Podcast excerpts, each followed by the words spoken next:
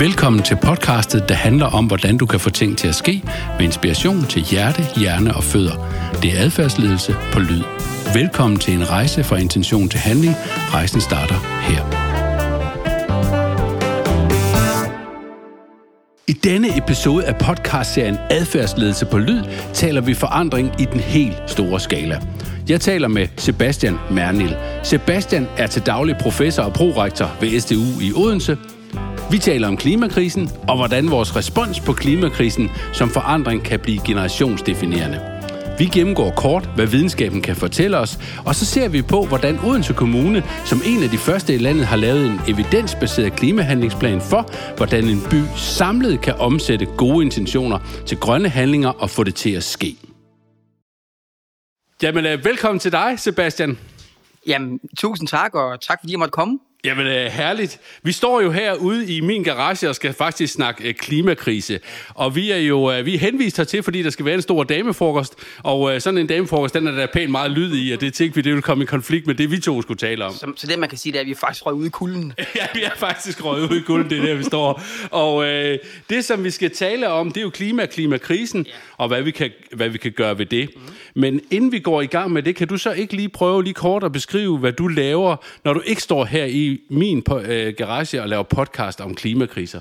Jo, det kan jeg sagtens.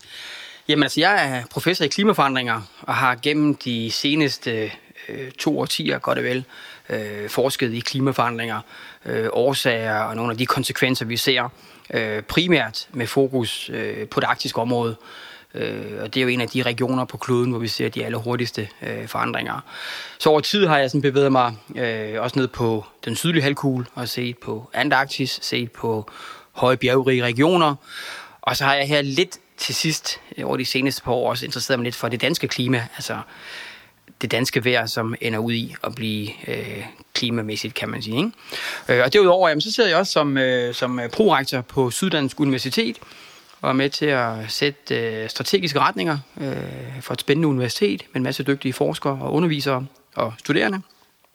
Og ydermere så har jeg været med i FN's klimapanel siden 2010 og været med til at udarbejde den, øh, den femte hovedrapport, der kom i 13, og så også den øh, seneste hovedrapport, der kom her for en 5-6 uger siden, som vi lancerede netop på SDU så ja, så det var en meget, meget kort. Ja, det er den der lange, meget omtalte rapport på godt 3.000 sider. Ja, præcis. Det er en rapport, som har taget øh, lidt mere end tre år at, at sammenstille, hvor vi har været ude og vurdere på, på den nyeste klimavidenskab, den litteratur, der ligger derude. Og så har vi jo så øh, summeret den sammen til en, en 3.000 sider lang, øh, lang rapport, hvor vi så har udarbejdet det, vi kalder Summary for Policymakers. Øh, og det er jo så det, vi lancerede her for nogle uger siden. Og det er jo, det er jo de vurderinger, som vi præsenterer for vores beslutningstagere, øh, stats- og regeringschefer, så de jo forhåbentlig kan gøre noget ved den udfordring, vi står i, men også de forandringer, vi forventeligt vil se fremadrettet. Og det er jo så bare, den rapport er jo en rapport ud af tre, der kommer i relation til den sjette hovedrapport. Øh, først en forståelse af den øh, fysiske del af klimasystemet.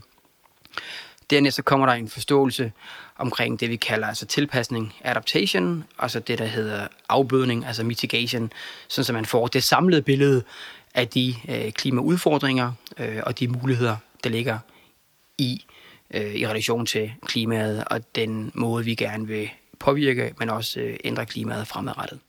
Jamen, uh, tak for den indflyvning, Sebastian. Vi er i, uh, i godt uh, selskab, kan jeg høre med dig, og i gode hænder i forhold til at forstå klimaforandringer. Yes, så vi er i fuld gang nu. Hvad hedder det? Vi, øh, for lige at få den rigtige varedeklaration på, ja. så kender vi to jo hinanden, dels tilbage, helt tilbage fra, fra gymnasiet, men så mødte vi hinanden igen øh, i Klimataskforsen. Og der kom vi med anbefalinger til Odense Byråd omkring, hvordan de kunne opnå klimaneutralitet i 2030. Og så fik vi den idé at sige, hvorfor ikke, når alle nu taler om, hvordan får vi det til at ske? Hvorfor kunne vi ikke, øh, i klimaet, hvorfor kunne vi ikke bruge det som case og anledning til at lave en podcast, hvor vi prøver at tale om nogle af hovedtrækkene øh, for det arbejde og de anbefalinger, der, der så nok bliver udmyndtet i konkret politik nu her. Men det kan vi vende tilbage til. Vi starter i rum nummer et.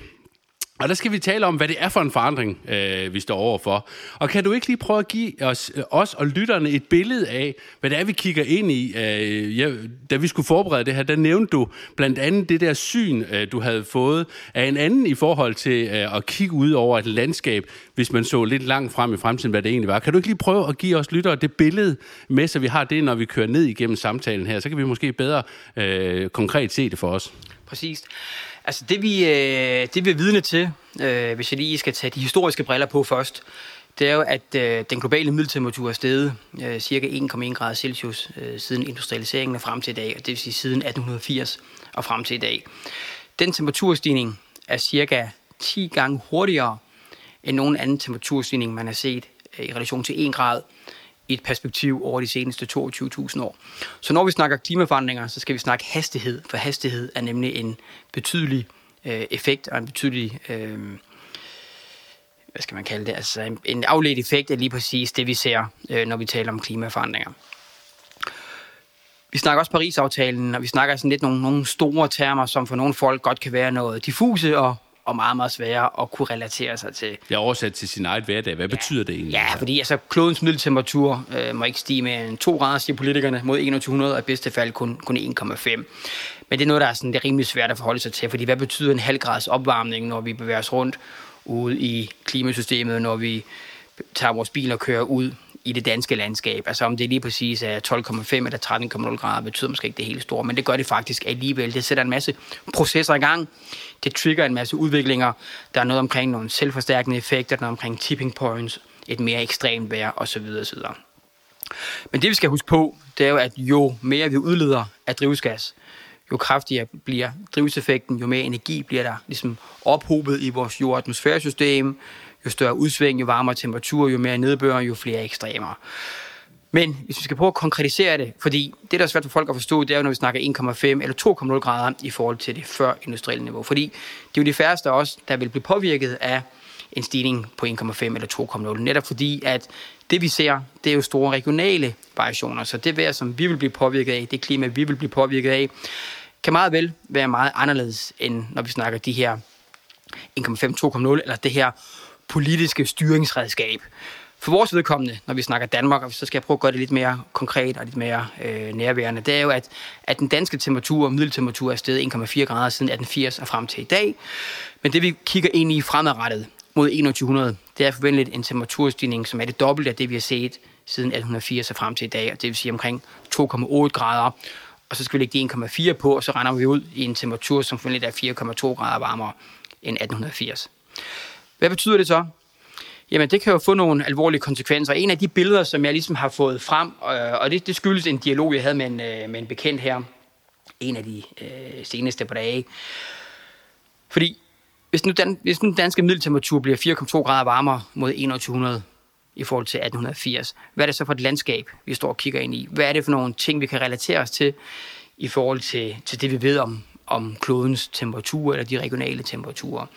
Ikke? Og, der, og, og der har vi en, øh, lidt en, en forståelse øh, af, at øh, hvis det bliver så varmt, jamen så vil vi forventeligt i 2100 have et, et klima, som det man har omkring Nice, Barcelona, Madrid, altså på de der regioner. Det er sådan et klima, vi vil have over Danmark. Øh, og det vil de fleste synes er meget rart. ja, det lyder da Og meget lækkert. Øh, altså, det er varmere og så videre og så videre, ikke? Men det, man skal huske på, er, at med et ændret klima kommer der også et ændret landskab. Og det vil sige, at det, det vi forventet også ser ind i, det er måske ikke øh, de bølgede marker med ro og hvede og havre og byg, som, som det vi ser i dag, når vi tager bilen og kører ud øh, igennem det danske landskab.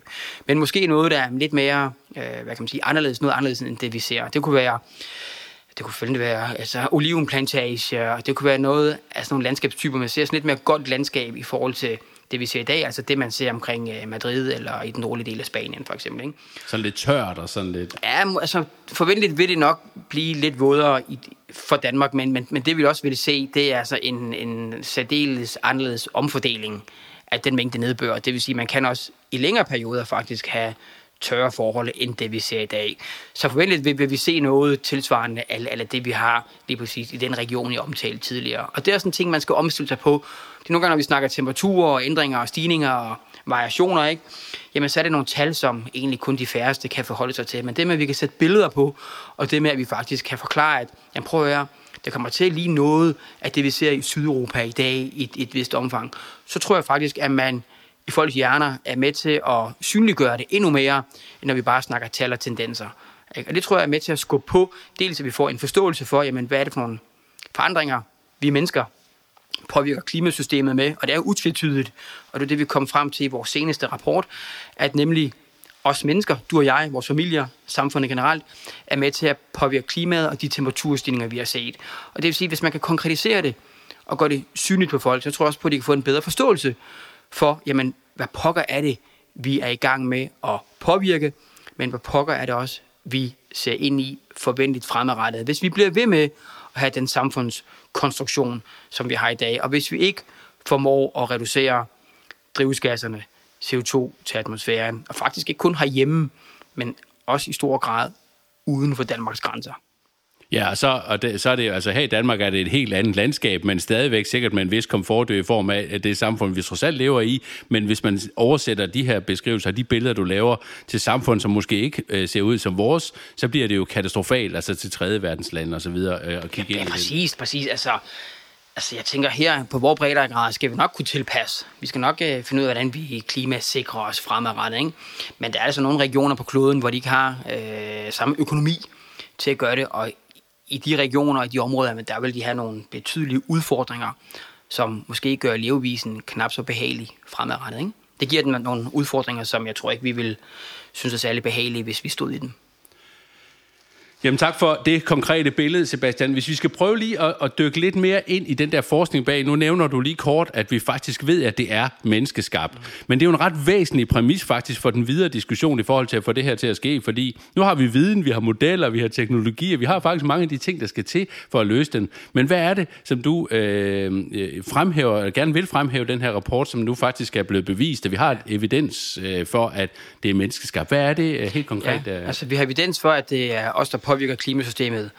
Og nu er vi der, hvor vi ikke længere skal diskutere, om det er naturlige variationer, eller det er menneskeskabte variationer. Det gode er jo, at nu ved vi, at det er os, der påvirker systemet, og nu er det også os, der kan gøre noget ved det. Vi kan rent faktisk nu tage, hvad kan man sige, øh, gør. Vi, vi, kan, vi kan tage til hånd om sagen. Vi kan, vi kan virkelig få gjort noget ved de her globale reduktioner, de nationale reduktioner, også de lokale reduktioner, fordi hvis vi skal undgå de her meget markante forandringer fremadrettet, jamen så bliver vi nødt til at finde ud af, hvordan vi, vi omstiller vores samfund, hvordan vi ændrer vores adfærd, hvordan vi teknologiudvikler os ud af de her udfordringer. Der er mange, mange aspekter, hvor man som enten som individ, eller som kommune, som region, som land osv. osv. kan være med til at presse på, fordi det vi også sagde i den her seneste rapport fra FN's klimapanel, det er jo, at, at hver ton, det tæller. Og det vil sige, at vi skal faktisk i gang med at have den her omstilling i et endnu højere gear, end det vi har, har set til dato. Og det vil sige, at vores regering har jo snakket om hockeystavseffekt, og så ikke alligevel. Men det, det handler om, det er i hvert fald, at vi ikke over tid akkumulerer vores udledninger. At vi faktisk udleder mere og mere over tid. Men at vi netop tager hånd i hanke om det her allerede nu. Så summen af det, vi udleder, faktisk bliver så lille som overhovedet muligt. Fordi hvis vi bliver ved med at udlede mere over tid, jamen så ender det med, at vi bare har en større byrde, vi skal, vi skal rydde op efter os. Og det vil sige, at det kommer til at koste os endnu flere penge, end lige præcis det stykke arbejde, vi kan gøre her for os, eller det vi, kan, det, vi står overfor og kan gøre her nu. Så det vil sige, at bolden er tilbage ved os. Videnskaben har sit klare øh, sprog. Det er os, der er skyld i det, og derfor er det faktisk også vores respons på det, som kan blive generationsdefinerende. Altså, hvordan vender vi og agerer på den viden? Ja, jeg mener, jeg mener vi har et ansvar ja. for ligesom at, at gribe ud efter de muligheder, der ligger, ikke? så vi undgår netop de her ekstreme forhold, som vi ser ind i, altså et varmere, vådere og mere ekstremt klima, fordi det vil være, det vil være katastrofalt for nogle regioner, og det vil være meget, meget bekymrende og udfordrende for andre regioner. Så selvfølgelig, vi skal, vi skal i gang, og vi skal gøre det her nu, øh, og derfor så er det skide godt, at jeg står her sammen med dig i dag, fordi det er jo netop med til at synliggøre, hvordan videnskaben og adfærden blandt andet kan spille sammen, men også hvordan vi kan tage den, og så bringe den ind imod nogle konkrete handlinger, som vi gjorde i Odense Kommune, netop hvor vi fremlagde øh, den her plan for, hvordan kommunen, Odense Kommune skal være klimaneutral i senest 2030. Jamen, øh, tak for det, Sebastian. Tak for rum 1, således øh, beriget og øh, berørt os af både de konkrete billeder og fakta fra videnskaben. Tak for det.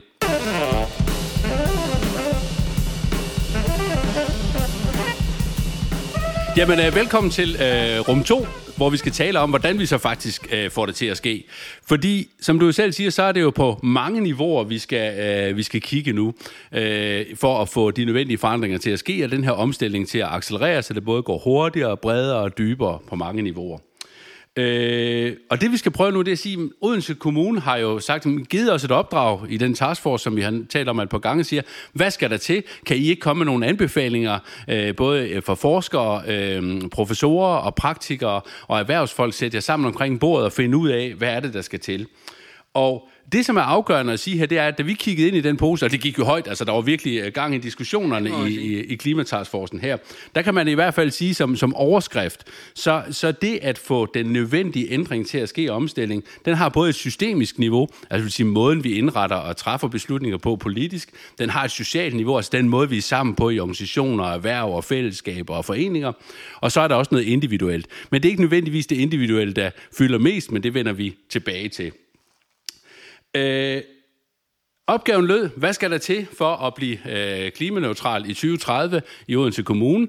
Og vi fik en ramme, en afgrænsning mere, der hed, at det skulle være inden for scope 1 og 2, og ikke scope 3. Kan vi ikke lige starte med at sige, hvad det så er? Hvad er det en afgrænsning? Hvad, hvad betyder scope 1, 2 og 3? Øh, for, for så lytteren lige er klar over, hvad det er, vi taler om, når vi snakker Odense Kommune. Hvor er grænsen der?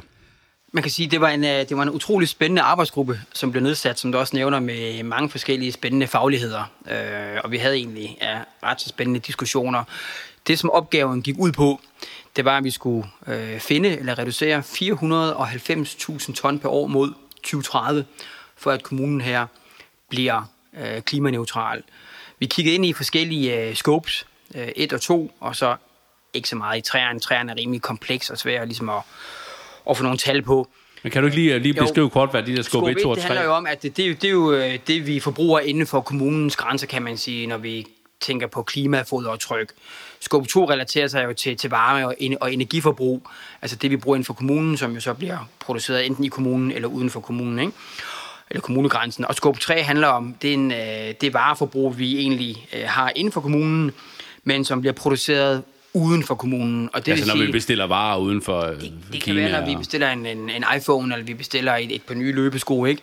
Jamen, så er de produceret enten i USA eller i Kina, ikke? Og det vil sige, hele den her livscyklus, øh, og hele det, øh, eller den mængde CO2, man bruger for at kunne producere snørebånd og gummisål osv., osv. Ikke? alt det skal man regne ind, og så skal man også regne ind, at produktet så bliver shippet til Danmark også, og så solgt, og så er der også en eller anden form for noget nedbrydningsproces efterfølgende. Det der regnstykke er rimelig komplekst, og det vil sige, at man jo egentlig, hvis man skal gøre det rimelig detaljeret, deler alle elementerne i delelementer, og så finder ud af, jamen, hvor meget af klimafodaftrykket på den ene del, eller den anden del, eller den tredje del, og så sætter man det sammen, og så har man så selve produktdelen og klimafodaftrykket for den. Og, og, det er, og det er meget svært ligesom, at kunne regne det ned i, ned i mindste detaljer. Det er ikke sikkert, at man skal regne ned i mindste detaljer, fordi der er også en del usikkerhed om, hvad det angår. Ikke? Men lige præcis den der, den der scope 3-del, hvor vi producerer inden for kommunens, eller hvor vi forbruger inden for kommunens grænser, men det bliver produceret andet sted. Øh, den undlod vi, fordi der er en del af en del fordi der er en del usikkerhed forbundet med det, men også fordi, at øh, man jo ikke i dag har de kortlægninger, der skal til for ligesom at kunne sige, jamen, hvor meget eller hvor lidt er det øh, for enkelte af de her forbrugsprodukter. Ikke? Så vi kiggede ind i, ind i 1 og 2 ikke? og kom med øh, 10 anbefalinger øh, til kommunen. Øh, 10 anbefalinger, som jo skal øh, køres øh, sideløbende og gerne øh, initieres allerede øh, fra nu af. Øh, og der kan jeg jo så forstå på, øh, på borgmesteren, Peter Rabeck, at øh, det er jo sådan noget, de har diskuteret, noget de har vedtaget, at øh, lige præcis de anbefalinger, vi kom med, jamen dem har de jo næsten taget en til en, og det vil sige, at kommunen er godt i gang med øh, den taskforce, eller med de anbefalinger, vi gav fra taskforcen, for netop at sørge for, at vi får reduceret de her øh, CO2-ledninger øh, fra Odense Kommune frem mod, øh, frem mod 2030. Ja, jeg kunne, jeg kunne se derinde, at øh, hvis man kigger på hjemmesiden, så skriver de her, jeg citerer, med bred tilslutning vedtog Odense Byråd en klimahandleplan. Om det skriver Odense Kommune, og her citerer jeg, et meget stort antal i Odense Byråd har indgået klimahandleplanen 2022. Planen bygger oven på byrådets ambition om, at Odense skal være klimaneutral senest i 2030. Handleplanen iværksætter en række initiativer og fastsætter reduktionsmål frem mod 2030. Og så er der tale også, som du nævner om, en dynamisk plan, der løbende skal udvikles, op opdateres og finansieres indtil målet om klimaneutralitet er realiseret senest 2030. Så det er jo fantastisk at få, kunne få lov til at være med til og, og hjælpe til at kunne bidrage øh, med, at der bliver lavet sådan en politik. Jamen, jeg er helt enig, og jeg synes jo, det, altså, det er noget af det vigtigste, vi kan, det er jo at bringe vores viden og vores synspunkter i spil, for netop at gøre noget, ikke kun for os selv, men faktisk gøre noget for byens borgere. Fordi der er ingen tvivl om, at med den her klimaplan, der ser vi ind i nogle spændende tiltag, altså nogle spændende anbefalinger, hvor vi kan være med til at gøre Odense Kommune til en rigtig, rigtig grøn kommune, og måske en af de mest grønne kommuner, vi har øh, i Danmark. Og sådan er det jo, når vi arbejder mod 70% målsætningen på nationalt niveau. Altså, så er det jo kun et nationalt anlæggende. Det er ikke kun en national opgave. Altså, det er jo også en kommunal opgave netop at nå i mål med den samlede plan. Men det er også en personlig opgave, kan man sige. Ikke? Og der er jeg bare glad for, at, øh, at øh, i det arbejde, vi havde i Taskforcen, at vi faktisk kom med, med 10 virkelig spændende anbefalinger.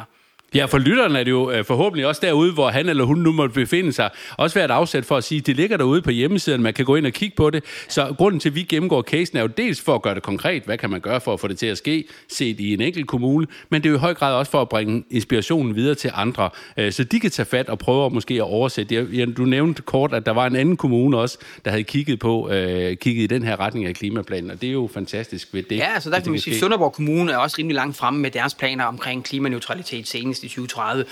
Så der er nogle bevægelser rundt omkring, øh, hvor man begynder at se en kommunal interesse, også fordi at den kommunale interesse også spiller ind i, i, øh, i den lokale interesse, man ser omkring virksomheder, ikke? og øh, små og mellemstore virksomheder for eksempel, ikke? eller store industri. Ikke? Også, ikke? Og der må man bare sige, at Sønderborg er et sted, hvor der er øh, et meget, meget spirende erhvervsliv, som jo netop gerne vil den grønne omstilling. Ikke? Og der er det jo interessant at se, at øh, Sønderborg gerne vil, men Odense vil altså også rigtig gerne. Og her har vi altså også nogle spændende industrier inden for vores egen kommunegrænse, som jo også i et vist omfang kan være med til at skubbe på hen imod den grønne omstilling. Ja, og øh, lad os prøve at dykke ned i at tage nogle af de konkrete. Nu nævnte du selv tallet 490.000 tons øh, skulle vi reducere her frem mod 2030 for at være klimaneutral. Og øh, hvis vi sådan tager de hardcore først, fordi det ved jeg, det er også det, der ligger mest i din boldgade, der hvor der simpelthen er mest at hente.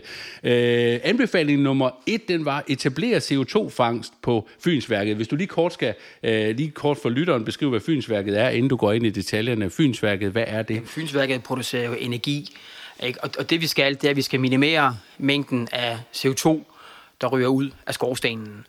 Øh, og det vi fik til opgave, det var jo at sørge for at få reduceret så meget som overhovedet muligt, fordi jo mere vi reducerer, eller faktisk jo mere vi fanger af CO2, jamen jo mere kan vi øh, lempe de andre anbefalinger, kan man sige. Ikke? Altså vi fanger CO2 et sted, og det gør vi øh, via nogle teknologier, men noget af det, der også er vigtigt her, det er jo, at man finder ud af, at øh, det affald, man brænder af, det bør man blive bedre til at affaldssortere, sådan så man undgår at brænde plastik af, og det vil sige, at man undgår, at der kommer øh, carbonforbindelse op i atmosfæren. Så en del af det her er jo en bedre affaldssortering, og så en, en, en mindre afbrænding af for eksempel plastikprodukter.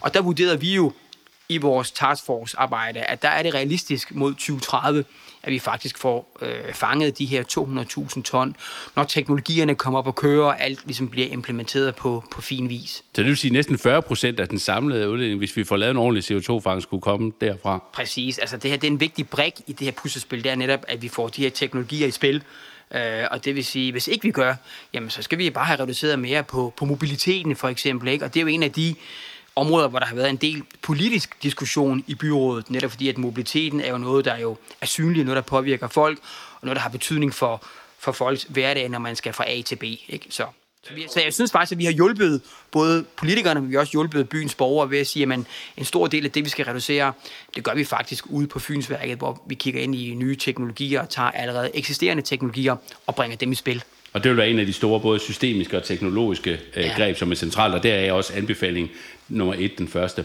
Den næste øh, anbefaling, den hedder, gør hele energiforbruget i Odense CO2-neutral. Kan du ikke prøve at... jo, den ud? Jo, det handler jo om, at vi skal gå mod øh, mere grøn energi. Øh, og nogle af de diskussioner, vi blandt andet havde i Taskforcen, det var jo, at øh, jamen, er det muligt at plaster Odense Kommune til med vindmøller? vi ser det for os. ja, det gør vi nemlig, ikke? når vi kører ud af Sejerskovsvej, eller vi kører, vi kører syd, syd ud af byen, ikke? så ser vi de her flotte store vindmøller, der står. Men det vi vurderede, også med embedsmændene fra kommunen, det er, at der er ikke rigtig nogen egnede områder i kommunen for netop at få etableret de her vindmøller. Så derfor gik vi over og havde mere fokus på, øh, på solpaneler i stedet for. Og, og der vurderede vi jo så, at, at kvæg de mulige arealer, der er inden for kommunegrænsen, jamen der vil det være realistisk, at vi faktisk kan reducere omkring 100.000 ton i forbindelse med elektricitet og produktion af el. Og det vil sige, det vil ske gennem etableringen af vindmøller, undskyld, øh, solpaneler, selvfølgelig, som så vil blive placeret strategiske steder i byen, så det jo egentlig generer øh, øh, mindst muligt, hvad kan man sige, kommunen og byens borgere. Og hvad var tallet der? Hvor meget vil det kunne bidrage? Nu har vi de her 490.000, ja, og så var det minus 200, ja, og så... Ja, men det vil kunne reducere med 100.000 ton. Okay, så det er jo en betragtelig del. Så det er jo faktisk en betydelig andel af de, af de 490.000 ton. Yes. Jamen, øh, så var der den her øh, anbefaling nummer tre, og det er jo det, dem der, der rigtig kan blive røre om og diskussion om, fordi der, der, der skal vi ind og kigge på, på, på adfærden også ved, ved hver øh, af borgerne her i byen. Men den hedder, indfør nul øh, emissionszoner senest i 2030. Og hvad betyder det? Ja, det vi jo også øh, diskuterede, og det vi ligesom lagde frem til i vores anbefaling 3 her, det er jo, at vi skal jo øh, forsøge at begrænse mobiliteten, og vi skal begrænse mobiliteten med 2,5 millioner kørte kilometer per dag inden for kommunen, og det er et ret så stort tal. Ja, hvad betyder det egentlig faktisk i biler? Det er jo ret, det var ret mange biler, vi så faktisk skulle... Ja, som jeg husker det, så, så, så mener jeg, at man skal gå hen imod en, øh, en, en bilpark, som består af 40% elbiler. Ja. Det er ret så markant, men øh, vi vurderede, at øh, med den rette infrastruktur, med de rette politiske beslutninger, så ville det godt kunne lade sig give sig. Men en ting er jo, at, at øh, vi skal have flere grønne biler, Øh, vi skal sørge for at, at reducere udledningen af CO2 øh, fra, fra mobilitet. Et andet greb, man kan tage, som vi også diskuterede og som vi fremlagde for byrådet, det er jo netop at sige, at man bør man ikke indføre nogle nul-emissionszoner, og det vil sige zoner måske øh, tæt på den indre by, hvor kun elbiler må køre ind, hvor man ikke tillader øh, fossildrevne biler, og så gradvist udvide den zone fra fra ring 1 til ring 2 og til ring 3. Og ja, det vil sige, ja. ja, så går det over tid, sådan, ja. så man jo omstiller sig, og man er ligesom med på, at, at det er den vej, kommunen gerne vil gå. Fordi en ting, der er vigtigt, det er, at vi skal have borgerne med i det her. Ikke? Og det vil sige, at det, øh, der er jo en, en, en dialogproces, der er jo en indføringsproces, og der, og der er altså også et, et tidsmæssigt aspekt i det her. Men for ligesom at sige, jamen, hvad betyder så de her mobilitetsforanstaltninger, øh, de her nul-emissionszoner? det ved vi rent faktisk ikke, hvor meget der reelt kommer ud af den i CO2-reduktion. Så det vi også lagde op til, det var, at øh, byrådet senest i 2023 skal komme med en mobilitetsplan, hvor de går ud og undersøger lige præcis effekten af nogle af de her virkemidler, som vi spillede ind, og blandt andet de her øh, nul-emissionszoner.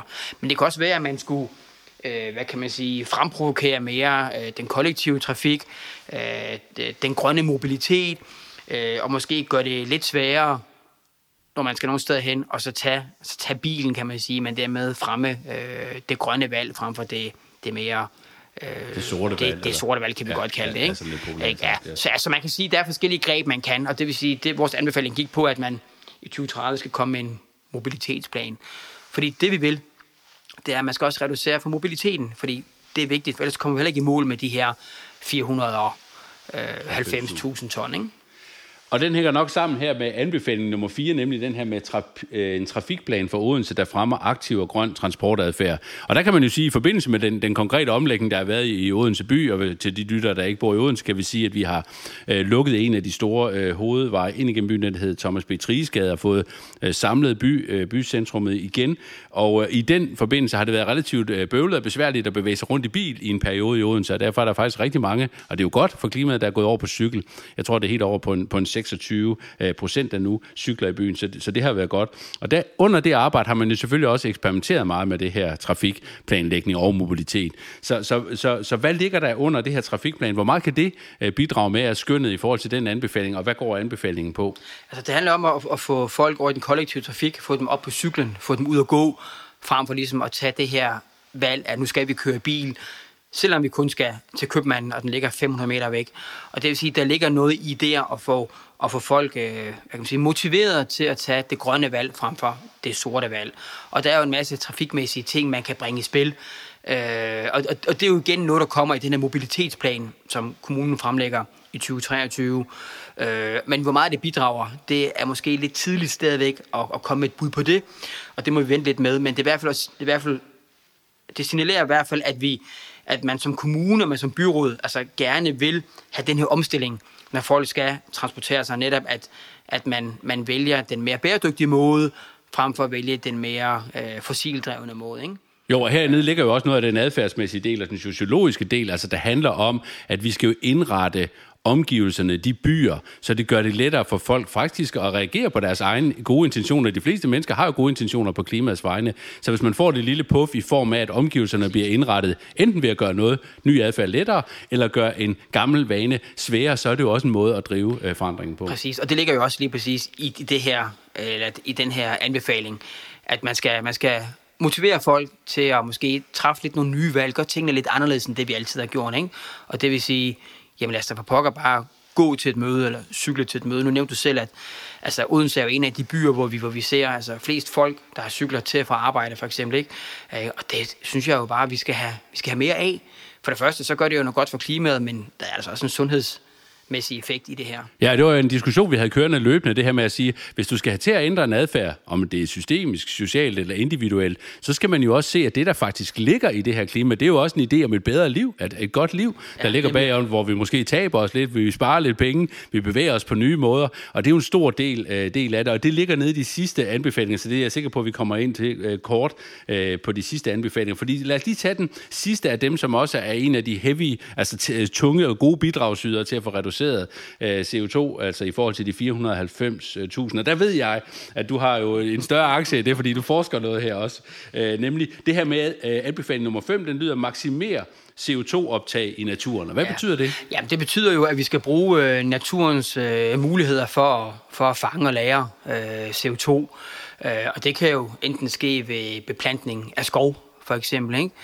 Øh, men en af de ting, vi diskuterede også i øh, arbejdsgruppen, det er jo, at øh, man kan også kigge ud i det marine system. Mm. Ikke? Og der ved vi fra, fra, fra forskningen, blandt andet på SDU, men også andre steder fra, at, at, at, at ålegræs er jo en af de marine planter, som jo faktisk kan optage ikke? Og, og, og binde CO2 i et langt større omfang end andre marine planter. Og det vil sige, at der ligger en mulighed her mm. for netop at, at beplante Odense Fjord øh, med ålegræs, men ikke kun i forbindelse med at opfange og lære CO2, men også fordi det vil give et meget bedre marint miljø ude i fjorden. Så man kan sige, en ting er, at man, man arbejder hen imod noget klimareduktion, men man sørger egentlig også for, at, at selve biodiversiteten får det bedre, øh, det marine miljø får det bedre osv. osv. Så der er nogle andre sideeffekter her, som jo også er værd at tage med, når vi snakker øh, ja, øh, bruge, det med at bruge naturens øh, egne eget våben, kan man sige, i forbindelse med at, at kunne fange og lære øh, CO2. Og de her naturbaserede løsninger er noget, der vinder mere og mere indpas både på nationalt niveau, men også uden stor verden, når man finder ud af, altså, hvordan skal vi, eller, eller hvilke veje skal vi gå, eller hvilke redskaber og muligheder har vi, for ligesom at nå i mål mod klimaneutralitet i 2050 for eksempel. Ikke? Og der er man begyndt at rette blikket meget mere ind imod, jamen, hvad, hvordan kan naturen være med til at bidrage øh, som et værktøj og hvor meget, hvor meget øh, kunne vi sætte tal på i forhold til den her anbefaling 5 bidrag? Og det ja, med men det var, det, var, det var omkring 20.000 ton per år. Så det er, en af, det er en af de mindre bidrag, men yes. det gør, at vi kommer i mål med de 490.000 ja. ton. Mod, jo, og vi også synliggør nye måder at leve på, nye måder at være sammen på en by, fordi det vi er indrettet anderledes. Ja, præcis. Det. Så har vi øh, de næste her, øh, de næste tre, og dem, dem samler vi lidt, eller fire i hvert fald, øh, samler vi lidt under en diskussion, nemlig Odense Kommune skal gå foran, tage lokal, lokal klimalederskab og facilitere grønne partnerskaber, hedder syveren, og anbefaling nummer 8, synliggør den grønne dagsorden og fokusere på adfærdsændringer, og så vedtage 2025-delmål og etablere stærk organisatorisk forankring af klimaindsatsen. Og det her, det er jo alle sammen indsatser, der på en eller anden måde øh, vedrører de sociale fællesskaber, altså de, de måder, vi er sammen på, når vi transporterer, den måde, vi spiser på, den måde, vi forbruger på, den måde, vi køber ind på. Og så i høj grad også det her med at prøve at synliggøre nogle af de gevinster og belønninger, der kan være ved en ændring i adfærd i en by, så folk de får noget feedback på deres ændring af adfærd. Fordi vi kan jo se, når vi har løbe, øh, for eksempel apps, hvor vi løber på osv., der monitorerer vi jo på noget af vores adfærd. Vi får en feedback på det, vi gør, og vi kan se en konsekvens af det. Øh, af det. Og der har vi i hvert fald forsøgt med de sidste at prøve at lave nogle anbefalinger til at sige, hvordan kan vi synliggøre de belønninger, der sker ved, at oceanerne ændrer adfærd i en mere grøn retning øh, i bymiljøet og i den måde, man arbejder på. Øh, og der havde vi en af dem handlede øh, om det her etableret nærmest et klimahus, hvor man viser fremskridtene helt synligt for, for borgerne, så de kan se, hvor langt er vi egentlig kommet på den her. Hvad tænker du om den måde at, at, at, at prøve at gå til øh, det at hjælpe borgerne til, til den grønne adfærd? Jamen, det mener jeg er meget, meget vigtigt. Øhm, der bliver taget en masse tiltag, men jeg tror også, det er vigtigt, at borgerne ser, jamen, hvor langt kommer vi med de tiltag, der bliver taget. Ikke? Og der er synlighed ekstremt vigtigt, så man hele tiden viser og forklarer, jamen, hvad sker der med det tiltag, hvad sker der med det tiltag. Og man kunne måske have sådan en øh, sådan barometerstand, som viser, hvor langt man er kommet mod de 490.000 ton mod 2030 per år. Og det er en god måde at illustrere tingene på, og det kan jo give syn for sagen, og det kan give noget motivation. Men det, var også er vigtigt, tror jeg, det er, at man også som kommune begynder at overveje, hvordan kan vi gøre selve kommunens drift mere klimavenlig? Hvordan kan, man, hvordan kan vi række ud Hvordan kan kommunen række ud til virksomheder, ud til borgere, ud til sociale samfund, og så sørge for, at de også arbejder tættere sammen og får en bedre forståelse for hinanden? Fordi det er jo ikke kun kommunen, der skal løfte en opgave. Det er ikke kun os som individer, der skal løfte opgaven ved, at vi måske ændrer adfærd, eller vi køber nogle teknologier, som er mere energieffektive. Vi har altså også en, en stor produktion fra industrivirksomheder i kommunen, som jo også skal være med til at løfte den her opgave. Så det her netværk og den her forståelse mellem de forskellige delelementer, eller de forskellige sektorer eller partnere, den er vigtig, for ellers når vi aldrig i mål, hvis ikke vi har forskellige lag med, både fra det individuelle til det systemiske osv. osv. Ikke? Og det vil sige, det med, at man synliggør, man går i dialog, man oplyser omkring de udfordringer, altså det synes jeg jo er vigtigt, for ellers så bliver det svært og lige præcis at nå de her 490.000 ton. Så det er et andet virkemiddel, man, man kan tage i brug, nemlig. Jamen øh, godt, så er vi nået til, til den sidste øh, anbefaling af de 10 øh, i forhold til at komme øh, i mål med at blive klimaneutral i Odense Kommune. Og igen, vi er i gang med at gennemgå det her som en samlet case, et eksempel på, hvordan en by har grebet an med at få det til at ske. Øh, den her omstilling i forhold til at komme i retning af klimaneutralitet.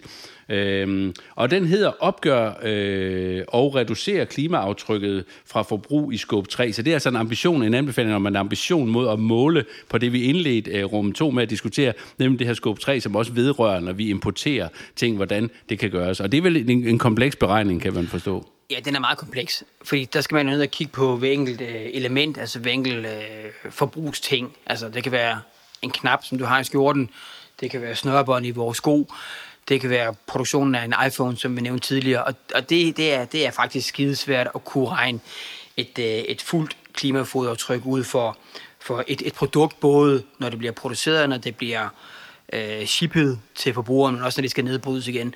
Men det har vi en ambition om, og vores anbefaling kører på, at her skal kommunen blive endnu bedre til at oplyse og til at kortlægge, og sådan en kortlægning sker jo også i samarbejde med andre kommuner og med staten og med virksomheder. Det vil sige, og forskningen vil også forskningen i høj grad, ja bestemt. Og her er jo så også en, en mulighed til ligesom at få det her tværfaglige perspektiv, men også et endnu mere fokus på, hvor meget vi egentlig forbruger, eller hvilket fodaftryk vi sætter uden for Danmarks grænser, grænser i forbindelse med alt det, vi køber op i Godgadesystemet eller ude i Rosengårdscenteret.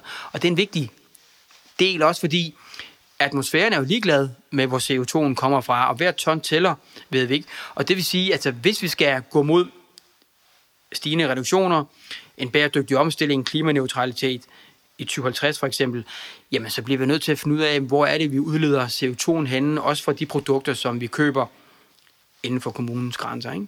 Så det her det, det er et meget, meget vigtigt step, og det er en vigtig, et vigtigt pejlemærke her fremadrettet. Ikke?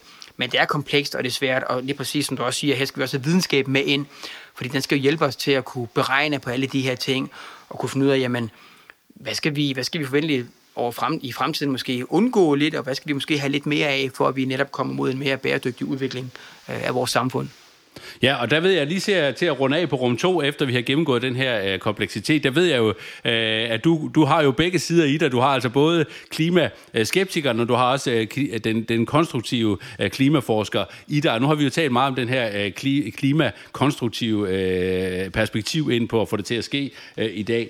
Men, men, men hvad ser du som en af de, af de, af de sådan, hvad kan man sige, lavt hængende udfordringer? Altså det vil sige udfordringer, der, der, der er lige foran os lige her nu i forhold til at komme i gang øh, med de her anbefalinger. Hvad, hvad vil være et af de, de, de, første, øh, de, de største udfordringer for det lige nu? Altså, jeg, jeg, jeg synes jo, at kommunen skal gribe alle 10, fordi der er ingen tvivl om, hvis vi skal i mål med omstilling øh, af Odense Kommune mod klimaneutralitet, ikke? jamen så skal de gribe fat i dem her på en og samme tid. Men det er selvfølgelig, som du også vil sige, at der er nogen, der er nemmere end andre at komme i gang med. Men det er i hvert fald vigtigt, at man sætter pres på alle 10, fordi ellers så når vi ikke i mål med de 490.000 ton.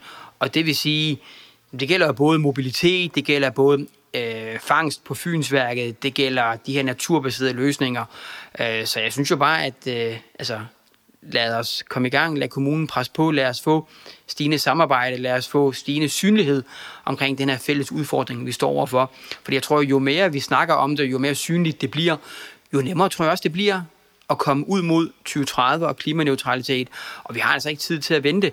Og jeg synes også, at vi med de her anbefalinger, og med det her som eksempel i hånden, kan gå ud og sige, at hvis en kommune som Odense kan arbejde hen imod klimaneutralitet, jamen så kan de altså også i andre større øh, kommuner her i landet, og så er det bare et spørgsmål om politisk vilje, faktisk, baseret på evidens og baseret på anbefalinger fra en, en rimelig stærk øh, taskforce, vil jeg sige. Ja, og få det til at ske. Og der synes jeg, at det, det, det sidste der, som du jo også er inde på her, det er, at det er jo så skruet sammen på den øh, strategisk gode måde, at når man så kommer som embedsværk og skal hjælpe sit, øh, sit byråd til at træffe en beslutning, så kan man sige, jamen, øh, det her, det er altså sådan et system, hvor det er, hvor det er 100%, så, så hvis I vælger at gå 10% ned på noget, jamen, så skal I skrue 10% op på noget andet. Så man kan ikke vælge noget fra. Det er simpelthen på alle 10 øh, anbefalinger, man skal sætte ind for dag 1. Lige præcis. Altså, der skal, der skal være fuld plade her, og der skal være fuld hastighed på alle 10 elementer. Det er der ingen tvivl om, for ellers så når byrådet ikke i mål ikke? Øh, med den plan, de jo selv har vedtaget, de gerne vil nå i mål med øh, senest 2030. Så det handler om, at, at vi bare skal derud af, og vi skal i gang med det her, og vi skal omstille os både i vores mindset, men vi skal også omstille vores, vores teknologier netop til at, og i sidste ende jo at kunne udlede færre drivhusgasser til atmosfæren, både på lokalt niveau, regionalt niveau, nationalt niveau og egentlig også internationalt niveau. Tak for rum 2, Sebastian. Således øh, beriget og øh, hvad hedder det med Odense Kommune, øh, hvad hedder det deres case i forhold til at få det til at ske, de her 10 anbefalinger og også berørt med billedet med det landskab man kigger ind i, som du nævnte i i, øh, i rum 1, øh, er vi nu kommet vanen tro til øh, rum 3. Og i rum 3 der laver vi jo øh, Sebastian Mertens få det til at ske liste.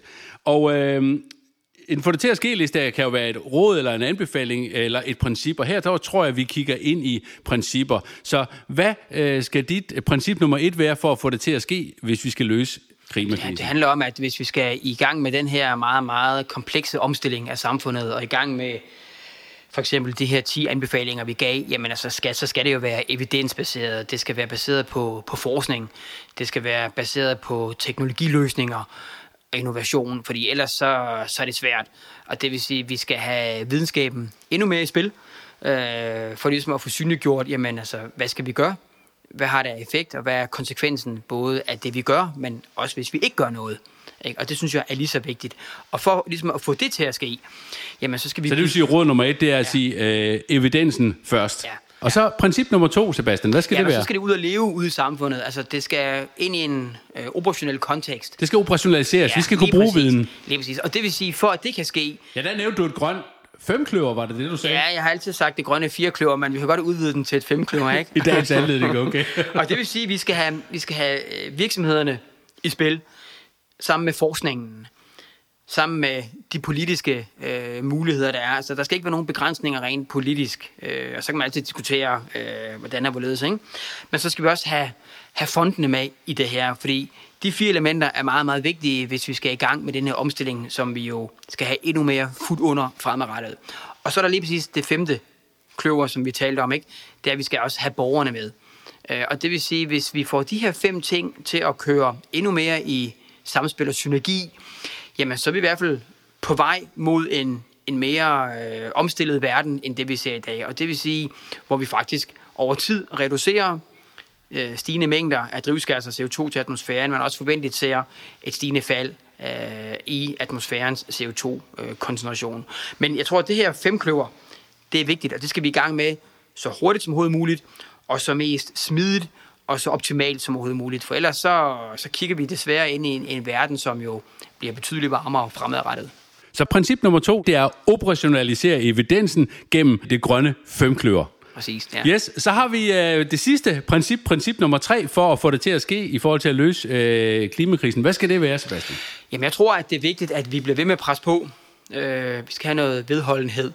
Og det bliver vi nødt til, fordi når vi kigger på de lidt langsigtede tendenser øh, over tid, jamen, så ved vi, at selvom vi har haft globale kriser, finansielle kriser, covid, jamen, så er de stigende udledninger af CO2 stedet støtte roligt. Og vi bliver simpelthen nødt til at bryde den kurve, de udledninger fremadrettet, og det gør vi kun ved at presse på, blive ved med at i tale sætte det her, blive ved med at synliggøre de udfordringer, men også de muligheder, der ligger. Ikke? Og jeg vil jo i hvert fald øh, vedblive med at, at tale de her, de her 10 initiativer op, som vi kom frem med i Taskforcen. Dels for jo at få løst de her udfordringer på kommunalt niveau, men dels også for ligesom at tage den viden, vi har, ikke? og de muligheder, der ligger på kommunalt niveau, og så få dem ud i andre kommuner for eksempel, men også få dem bragt op på et nationalt niveau, fordi hvis ikke vi gør noget, og hvis vi ikke for eksempel bringer danske muligheder og danske løsninger i spil, jamen så bliver det meget, meget svært og ligesom at nå i mål med Paris-aftalen. Fordi det vi også skal, det er, at vi skal tage de danske løsninger, de danske muligheder, og så bringe dem ud i et internationalt perspektiv. Og jeg mener faktisk, at vi kan måske, eller vi kan faktisk gøre en endnu større indsats ude i den store verden, end det vi kan gøre herhjemme. Vi kan godt nå imod vores egen 70% målsætning med noget hårdt benarbejde. Men vi kan faktisk gøre en endnu større indsats ude omkring, hvis vi tager de danske muligheder, de danske teknologiløsninger, den danske adfærd, og får den placeret og får den implementeret og lader den smitte af på den måde, som, som verdensborgerne de arbejder, og den måde, de lever deres liv på. Så princip nummer tre, blive et forbillede ude i verden og fasthold og vedhold pres øh, i forhold til at få omstillingen til at ske. Ja, det er vigtigt. Det er vigtigt, at vi bliver ved med at have fokus på bolden, kan man sige. Ikke? Fordi ellers så kommer vi desværre ind i en, en, en verden, som er varmere, vådere og mere ekstrem. Tusind tak for din uh, tid, Sebastian. Det har været en fornøjelse herude i uh, garagen uh, i, i kulden, trods alt, og jeg håber, vi kommer ind i varmen lige om lidt, så tak for det. Ja, selv tak. Rejsen fra intention til handling er slut for denne gang. Tak fordi du lyttede med til Adfærdsledelse på Lyd. Et laboratorie, hvor vi undersøger, hvordan dygtige, kreative, professionelle, skøre og sjove mennesker får forandringer til at ske. Husk, at det er gennem dine mikrohandlinger, at du opnår maksimal effekt. Alt det kræver af dig er mod til at tro på, at mikro er stort nok. Håber, vi lyttes ved næste gang.